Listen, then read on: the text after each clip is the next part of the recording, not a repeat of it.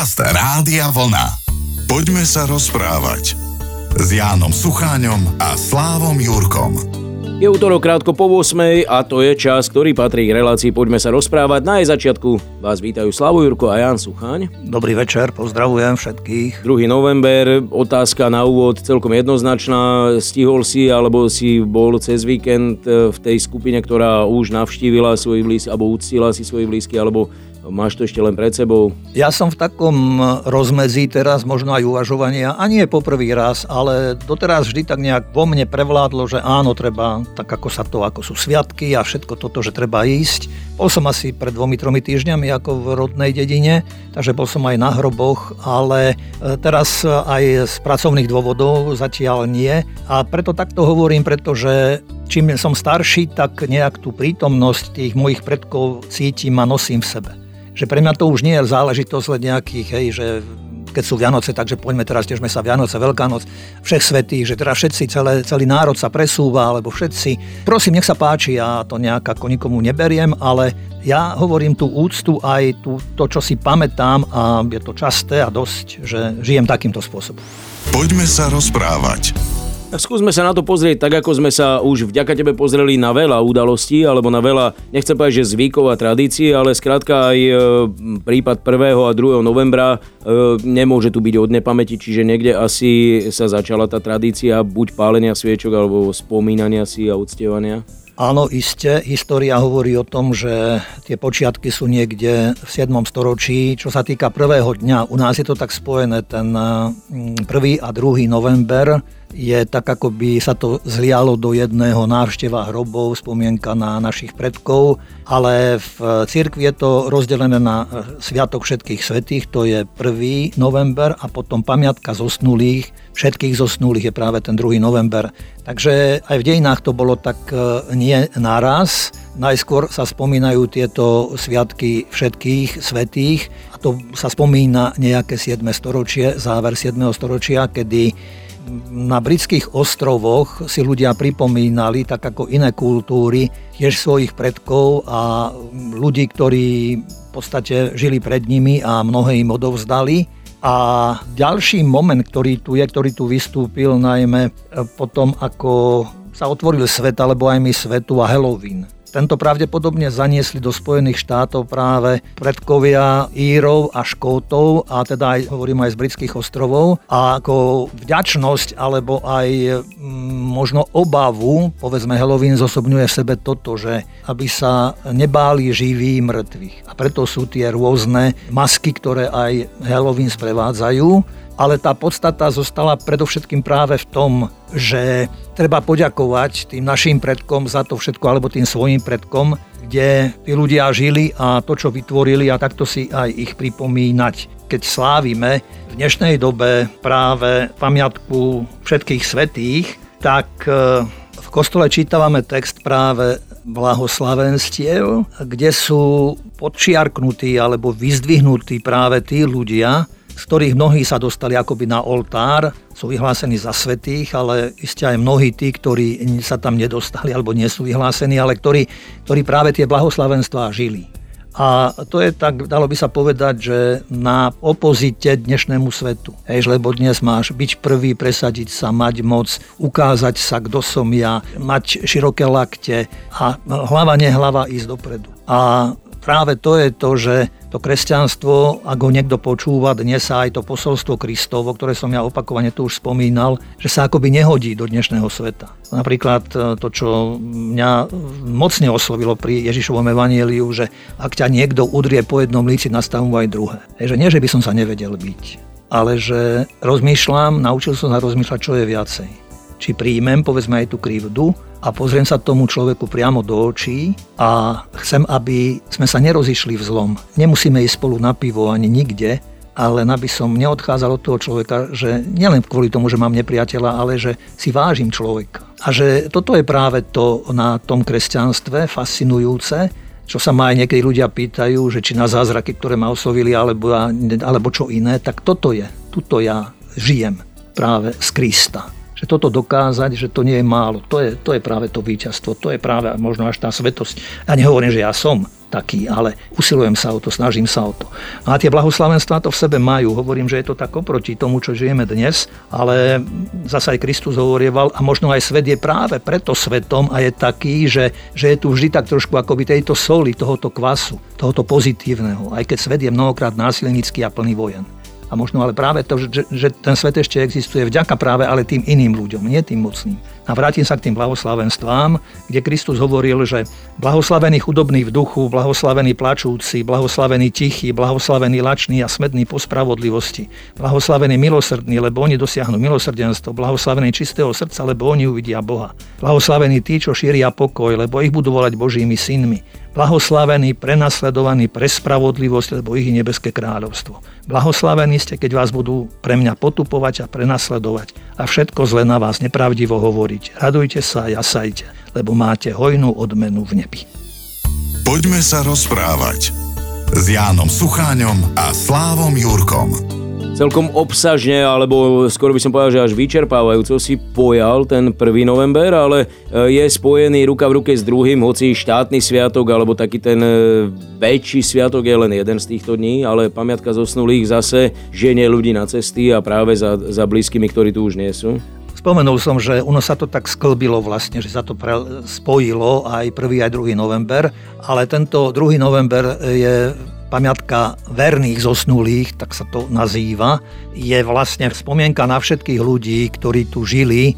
A je to úžasné, keď si človek povedzme aj na tom cintoríne stojíš a u mňa je to aj, keď sa lúčim s ľuďmi, ktorí nás predišli na ceste do väčšnosti, že vždy mi naskočí aj tá myšlienka pohľadu do minulosti, že koľko tu žilo generácií a ľudí a ľudí významných, ktorí, na ktorých dejiny pamätajú a majú svoje bysty a, svojich, a svoje pomníky a sú zachované ich mená a zasa sú ľudia, na ktorých si možno nikto nespomenie a práve tento 2. november je ten by to chcel tak akoby všetko spojiť, všetky spomenúť aj na tých ľudí, obyčajných, jednoduchých, ktorí možno ale dokázali veľmi veľa, možno niekedy viac ako tí, ktorí, na ktorých si pamätám, alebo ktorí sú známi, králi, ja neviem, e, mudrci, filozofi, básnici, speváci, herci, športovci, hovorím, ľudia, ktorí posúvali život práve vďaka ním, ako by tú štafetu života odovzdávali tom pozitívnom slova zmysle. A mnohokrát sú to práve naši rodičia možno, alebo ľudia, ktorí nám pomáhali, učitelia, ktorí nás vychovávali, viedli, kde je všetko vlastne obsiahnuté a vďaka týmto sme aj my dnes tu. To ich dedičstvo a ten ich dar života nesieme a práve ten 2. november je takouto spomienkou. Mnohokrát sa možno pýtame, že čo je s týmito ľuďmi, kde sa ako podeli, alebo čo ich duše, alebo nejak to, to len tak námatkovo snažíme sa nejak sa toho dotknúť a, a hľadáme odpovede, ale ja by som nechal tú budúcnosť otvorenú. Že Kristus povedal, ja som cesta, pravda, život a kto mňa verí, bude žiť. Hej, že, a bude mať život. Tam to vidím, tam je riešenie alebo určitý posú a predovšetkým potom ešte v tom, že e, už ako som aj v predchádzajúcom vstupe hovoril, že Kristus v plnej miere, do plnej miery rozvinul dospelosť, zodpovednosť, slobodu a čo sa snúbilo spolu v jednom v láske. Láska je hodnota, ktorú si my ľudia sami nedávame a v akejkoľvek podobe, keď myslíme na ňu a keď myslíme predovšetkým na tento duchovný rozmer, tak to je vlastne to, čo Kristus ukázal na sebe, že život nestačí mať, život treba v konečnom dôsledku darovať. Život príjmeme ako dar a my by sme mali svoj život prežiť a darovať ho rovnako ako dar.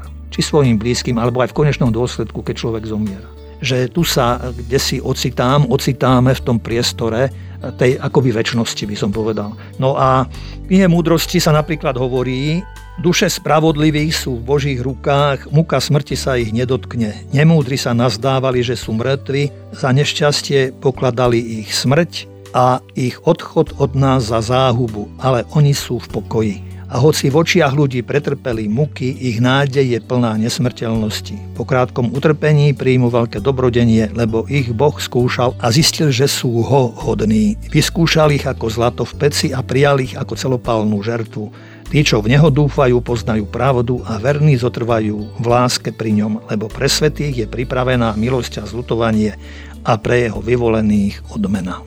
Poďme sa rozprávať. Trošku si Janko pred chvíľkou spomenul pomníky alebo náhrobné kamene, aj keď v inom kontexte, ako to chcem ja rozvinúť, pretože ja keď som na cintorínoch, a to je jedno, či je to cintorín, proste, kde chodím za blízkymi, alebo je to cintorín, kde sa ocitnem náhodou, ale vždy sa rád poprechádzam a pozerám sa, že kto tam leží, prípadne keď tam nájdem nejaké známe meno alebo známu osobnosť, tak si prečítam možno, aký majú príbeh, alebo aký je tam, veľakrát zanechávame odkazy, hej, že nejaké krédo a, a tak ďalej, tak toto ma celkom baví. Neviem, napríklad aj pri nás, tam, kde bývam, tak sú pochované známe osobnosti, alebo ľudia, ktorí mi boli tiež e, nejakým spôsobom blízki, hoci sme neboli absolútnom kontakte. Ty poznáš takých ľudí, ktorí majú podobný, no nechcem to až nazvať koníček, lebo to môže vyznieť bizárne v tomto, v tomto ponímaní, ale čo myslíš, že si sa s niečím takýmto, vieš, že, si pozerať taký, no, no, no, taký Vieš čo, ja si myslím, že kto príde na cintorín si to nemôže nevšimnúť. Či niekto to má ako koníček, neviem.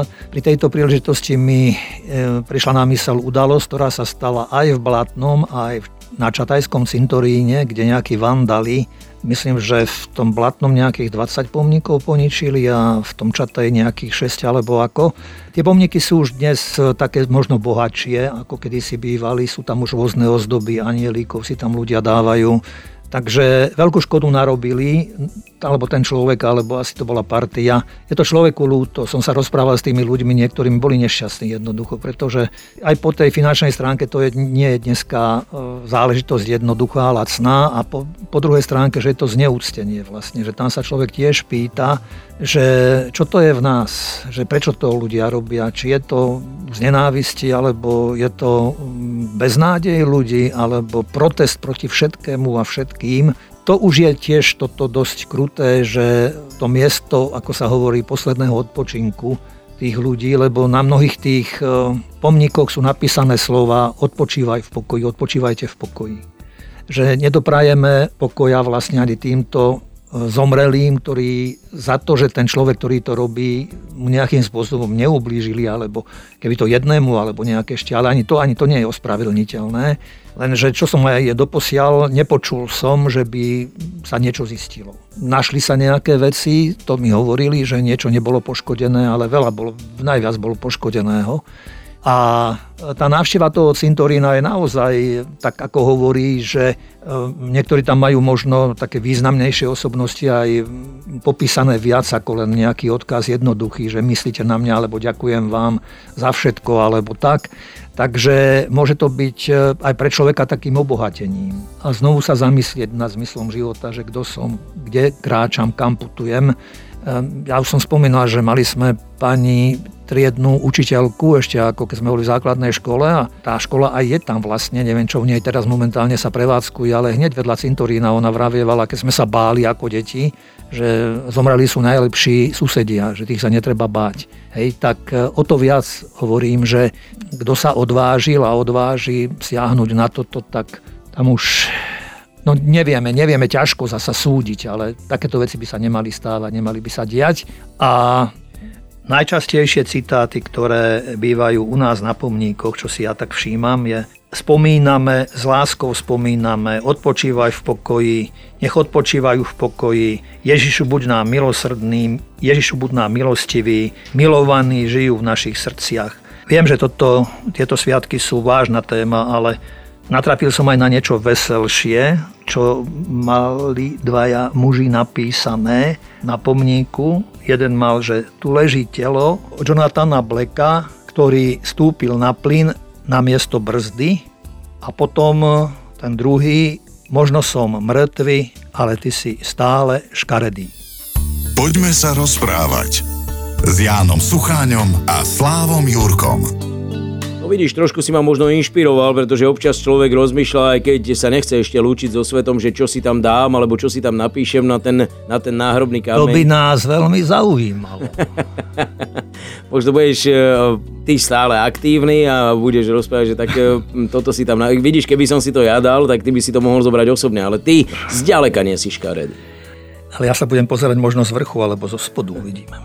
Čítal som jeden príbeh muža, pána Powersa, ktorý odišiel z domu od rodičov, nemal rád, keď stále mu len rozprávali, že aby bol dobrý, a radšej miloval zlo a nejak tomuto sa venoval. Potom, keď sa dozvedel, že na Klondajku je veľké bohatstvo, tak e, zatúžil tam ísť a zbohatol. Potom sa vracal domov a Nechcel, aby ho niekto poznal, takže si zmenil vlastne svoje meno a bola tma, bola noc a nevie, ako dostal sa na cintorín. Nevedel, či jeho rodičia ešte žijú, ale počítal s tým, že pravdepodobne už nebudú žiť. Aj tomu tak bolo. Videl, že pribudli nové hroby a pristal pri jednom hrobe práve a e, bol tam na tom hrobe kameň, kde videl nápis Zomrel v roku 1884, kde bolo napísané Blahoslavení sú tí, ktorí zomierajú v pánovi a zistil, že je to vlastne hrob jeho otca. A to ho tak bodlo do srdca ako si a uvedomili si, že otec zomrel len rok potom, ako on opustil rodný rodičovský dom. Uvedomili si, že mama zostala sama, že kto vie, či jej mal kto pomôcť. Možno nežila dlho, možno čo skoro nasledovala aj svojho manžela, jeho otca. A opäť sa zohol a prečítal ďalší nápis na kameni a tam videl, že jeho mama zomrela v roku 1902 Tedy sa mu oči zaliali slzami. Uvedomil si, že matka bola vlastne 18 rokov ešte sama. Možno zomrela v chudobe, možno osamela a mal pocit, že, alebo si prial, že aby to bol len sen, že aby to nebola skutočnosť. Potom, e, ako tam stál, tak e, uvedomil si, že stojí na nejakom ďalšom hrobe a si uvedomoval, že kto by tam mohol byť pri jeho rodičoch, keď nemali nikoho blízkych.